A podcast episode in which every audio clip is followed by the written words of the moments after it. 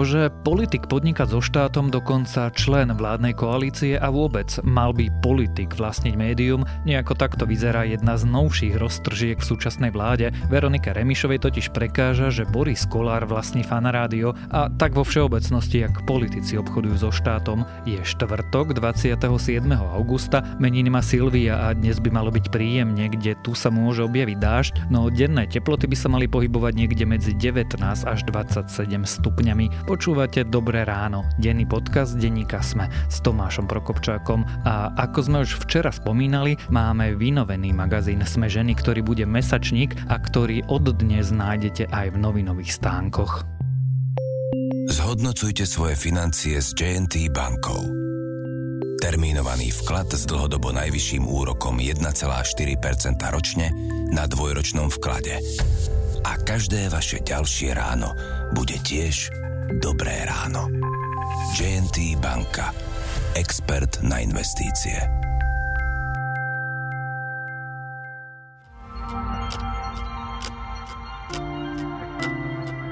A začneme ako vždy krátkým prehľadom správ.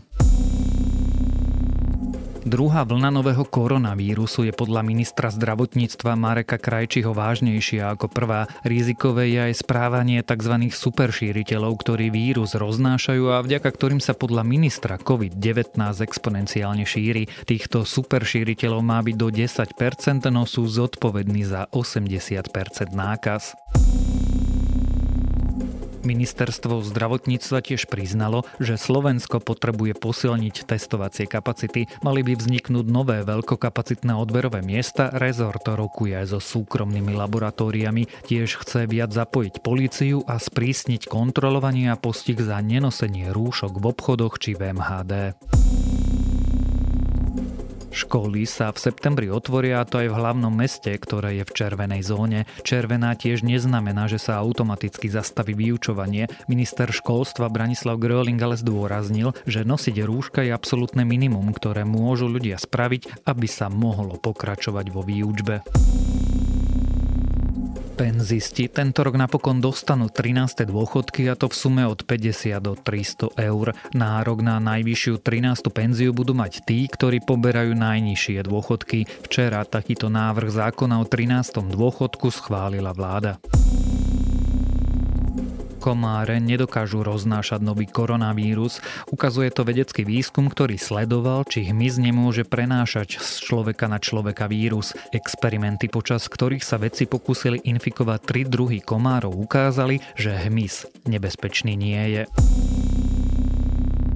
A viac podobných správ nájdete na webe Deníka Sme.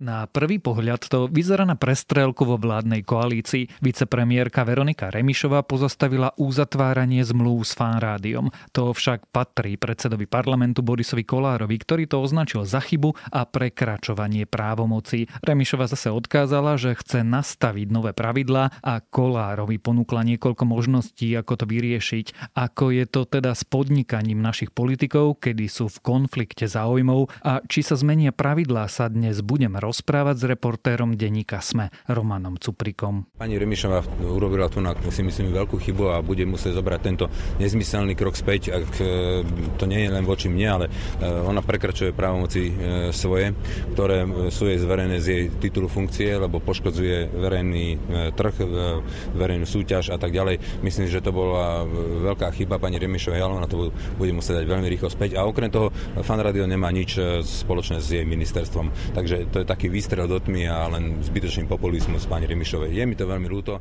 že to Romana si nemusíme poslucháčom predstavovať, čo je to fan rádio, ale začneme teda tým, ako sa k nemu dostal Boris Kolár. Boris Kolár ho kúpil v roku 1999, bola to normálna kúpa, odvtedy ho vlast, viac menej vlastní a nejak sa to nejak extra neriešilo, až dokým sa nedostal do politiky, keď už teda začal dostávať otázky, že či je to košer mať rádio, keď je aktívny politik. Je to rádio v zisku? To rádio je v zisku, ono je to tak, že vlastne tam sú dve firmy. Jedna sa volá Radio AS, cez ktorú ten Boris Kolár vlastní celé to rádio a vlastní v ňom tie akcie.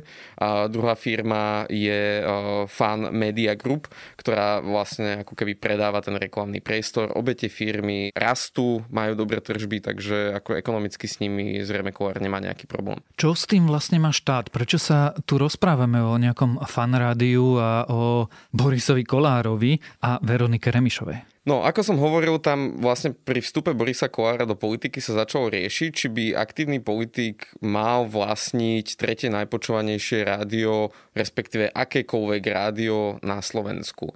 Ono podobný problém riešili aj Česi pri Andrejovi Babišovi, ktorý takisto tam skúpil médiá, potom keď sa stal premiérom, tak je tam proste konflikt záujmov. Doteraz to ale nebola nejaká výraznejšia téma, až kým opozičné strany Smer a Dobrá voľba Tomáša Druckera upozornili na to, že Typos uzavrel zmluvu s fanrádiom na reklamný priestor za hruba 240 tisíc eur aj z DPH.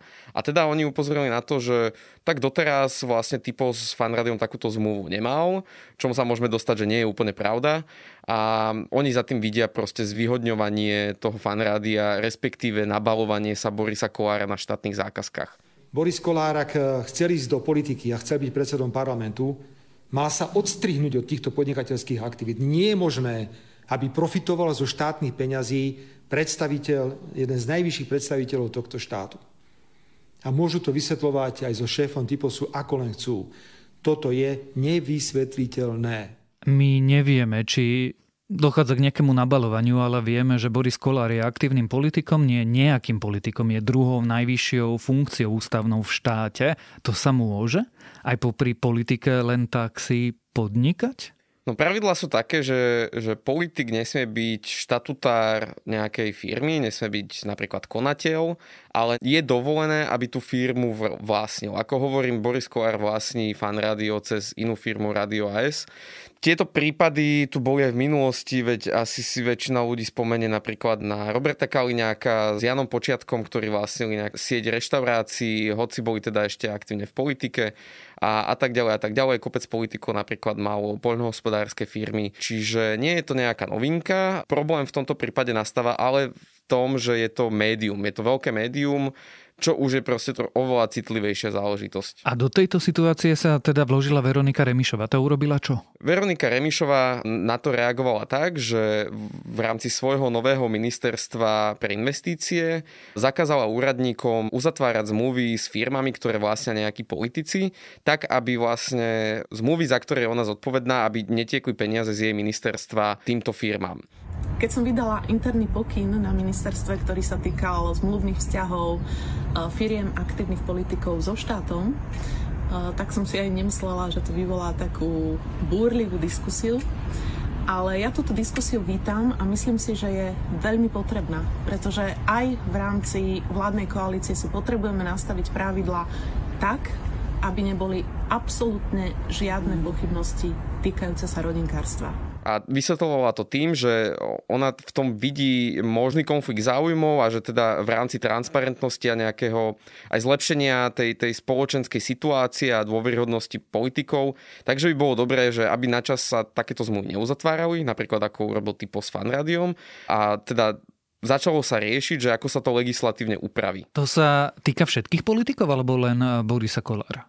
Ona od začiatku to vysvetlovala tým, že tie zmeny by sa mali týkať všetkých politikov, ale akože zatiaľ e, konkrétne aj menovala toho Borisa Kolára už len preto, že je vlastníkom média. Opäť hovorím, že podnikanie v médiu není úplne bežné podnikanie, už duplom, keď to robí politik. Aj samotný Boris Kolár hovorí, že ak už teda nejaké zmeny majú platiť, tak by mali platiť pre akéhokoľvek politika, pri akékoľvek firme. Veronika Remišova dostala následne vlastne úlohu, aby teda navrhla ako takúto situáciu riešiť ten návrh jaký? No tam boli také správy, že oni sa pohádali na tej koaličnej rade, že to bolo veľmi emotívne a nakoniec toho zišlo to, že Veronika Remišova by mala teda prísť nejakým návrhom. Ona navrhla štyri možné riešenia. Prvé také riešenie by bolo, že tá firma, ktorá patrí nejakému politikovi, tak nebude môcť uzatvárať zmluvy so štátom, na základe ktorých by si niečo zarobil. A to znamená, že... Akože vôbec. Vôbec, že, že nič by si si od takej firmy ty ako štát nemohol objednať, nemohol by si tú firmu nejako dotovať, dávať jej nejakú formu príspevku, hoci čo a aby tam nebolo ani len podozrenie, že tá firma je zvýhodnená, alebo patrí nejakému politikovi. Druhá možnosť bola, že by sa zamerali na tie mediálne spoločnosti a v takejto spoločnosti by nesmal byť politik. To znamená, že v prípade napríklad fanrádia Boris Kolár by dostal nejaké časové obdobie, za ktoré by tú firmu mohol predať. A ak by to neurobil, tak vlastne automaticky by strácal akékoľvek rozhodovacie práva v tej firme. Mohol by ju vlastniť, ale nemal by dosah na to, ako funguje. Tretia možnosť je kombinácia tých predošlých dvoch možností, ku ktorej sa prikláňa aj Veronika Remišová. A štvrtá možnosť je zavedenie zverejneckého fondu po vzore Českej republiky. No len práve český premiér Andrej Babiš má niečo ako zverejnecký fond a asi nikto nepochybuje o tom, že tie veci stále riadi. No nielen, že nikto nepochybuje, ale ešte aj samotná Európska únia na to upozornila. Ono totiž to všetky tieto pravidlá viem si predstaviť, že sa budú dať obchádzať, aj keď predáš firmu niekomu, tak môže to byť tvoj kamarát, tvoj biely kôň a ty reálne tú firmu budeš ovládať. Myslím si, že nikdy sa úplne 100% nebude dať vylúčiť, že ten politik nemá dosah na tú firmu. Úplne rozumiem aj tomu Borisovi Kolárovi, keď hovorí, že 30 rokov niečo budoval a že nechce sa teraz za podcenu zbaviť nejakej svojej firmy len preto, že vstúpil do politiky a tí ľudia, keď si predstaví, že oni fakt, že 10 ročia podnikajú, potom idú do politiky, chcú mať nejaké tie zadné dvierka, ako sa znovu tam do toho podnikania vrátiť. A myslím si, že keď ich e, budeme tlačiť do toho, aby tie firmy predali, tak budú hľadať možnosti, ako si predsa len udržať ten vplyv na tie firmy. Čak to vidíme napríklad aj pri našom premiérovi, ktorý teda prenechal svoju firmu manželke, čiže takéto veci sa budú diať. Čím ale nekritizujem tú debatu, že áno, naozaj by sme si to mali ako štát vyriešiť, to je pravda, len je tam veľa možností, ako sa to dá obchádzať. No a pri Andrejovi Babišovi došlo k tomu, že on teda si zriadil dva zverejnecké fondy, ale samozrejme dosadil si do nich svoju rodinu, sebe blízkych manažérov a Európska únia konštatovala, že aj keď sa teda Babiš tvári, že tam nemá na nich vplyv, tak v skutočnosti tie firmy svoje stále ovláda. Tá únia to riešila kvôli tomu, že tie firmy poberali eurofondy a Únia povedala, že tým, že porušili vlastne pravidlá Európskej únie, keď aktívny politik si ešte aj pri, bral dotácie, o ktorých tá vláda sama rozhodovala, respektíve tie ministerstva, tak povedala, že mu tieto dotácie nepreplatí. Ty už si to v predchádzajúcej odpovede trošku naznačil, ale je teda možné, že Boris Kolár príde o fan rádio? Prípadne ako on reaguje na tie možnosti, ktoré mu Veronika Remišová teraz ukázala? Boris Kolár hovorí, že si uvedomuje, že tým, že vlastne fan rádio je ľahkým cieľom pre opozíciu a chce to čo najskôr vyriešiť, on mi povedal, že predpokladá, že do pol roka to bude vyriešené. Sám povedal len tak z voleja, že, že buď tú firmu niekomu naozaj predá, alebo že urobí ten zverejnecký fond, ako má Andrej Babiš. S tým ale, že on si nečítal ešte tie návrhy Veroniky Remišovej a nebol ani na tej poslednej koaličnej rade, čiže musí sa s tými návrhmi aj on oboznámiť. Čiže nedal nejaké finálne stanovisko, ale hovorí, že si vie niektoré z tých možností predstaviť. Konkrétne spomenul predaj a zverejnecký fond. Keď už sme pri tom, ako reagujú koaliční partnery a môžeme vôbec hovoriť, že je to taká drobná koaličná kríza? Ťažko povedať, ako to nazvať. Či to nazvať nejakou koaličnou krízou. Skôr si myslím, že tam ide o dlhodobý osobný spor medzi Veronikou Remišovou a Borisom Kolárom. Zvyšok koalície reaguje tak um, ani nie, že opatrne, no poviem to takto, že Igor Matovič napríklad povedal, že medzi tými zmluvami nevidí nejaký vážny problém. Richard Sulik z SAS povedal, že on tiež zatiaľ nenašiel tam, že by tie zmluvy boli nejako predražené alebo že to fanradio bolo zvýhodnené ale aj on pripustil, že už len to, že predseda parlamentu, jedna z najsilnejších funkcií v štáte, vlastní tretie najpočúvanejšie rádio, tak to proste problém je a mal by sa nejako riešiť. Čiže v koalícii pánuje zhoda na tom, že vznikla nám tu nová situácia, podobná ako vznikla v Česku pred niekoľkými rokmi, musíme upraviť zákony, ale že by vyslovene Borisa Kolára teraz niekto kritizoval, útočil na neho alebo niečo podobné, tak to som nezachytil. Konec koncov aj Veronika Remišová ona, ona nejak nevynadala tomu Borisovi Kolárovi, ona len povedala, že stopne zmluvy s fanrádiom a aj inými firmami politikov. A teraz tá vlastne podstatná otázka. Nech už Boris Kolár podniká ako podniká. Nech už Boris Kolár zbohatol ako len zbohatol. Budeme mať vďaka tejto vláde nové pravidlá na fungovanie, podnikanie politikov, na ich pôsobnosť vo firmách, špeciálne vo firmách, ktoré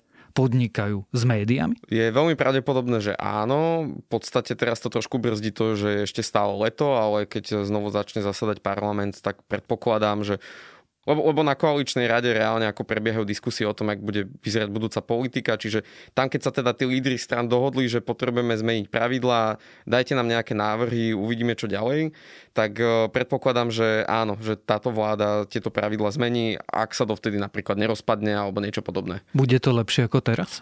No tak to uvidíme, čo konkrétne schvália, lebo ako hovorím, Zákony môžu mať aj diery a aj sebelepší zákon sa bude dať obchádzať, čiže uvidíme, no.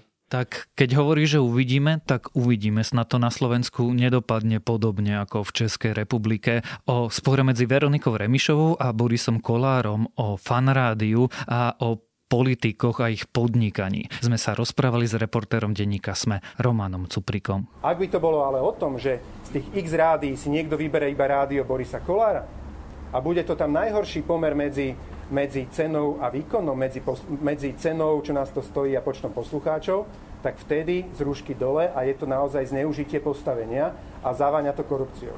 Ale keď to je transparentný výber, čo zatiaľ teda podľa tých informácií, ktoré z typosu máme, tak eh, mi pripadal transparentný výber v záujme nájsť najlepší pomer cena-výkon, čiže správať sa v súlade s pravidlom dobrého hospodára, tedy ja osobne nemám nič proti tomu.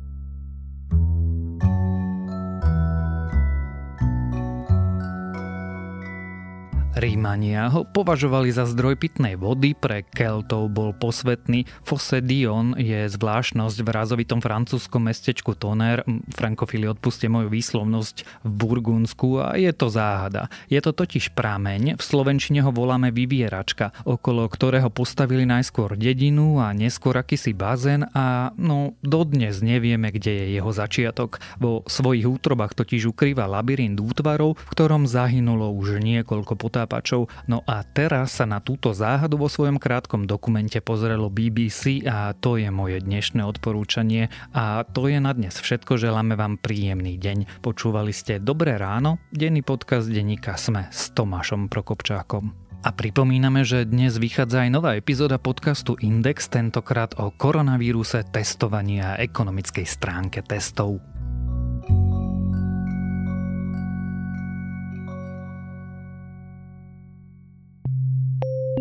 Zhodnocujte svoje financie s JNT bankou. Termínovaný vklad s dlhodobo najvyšším úrokom 1,4% ročne na dvojročnom vklade.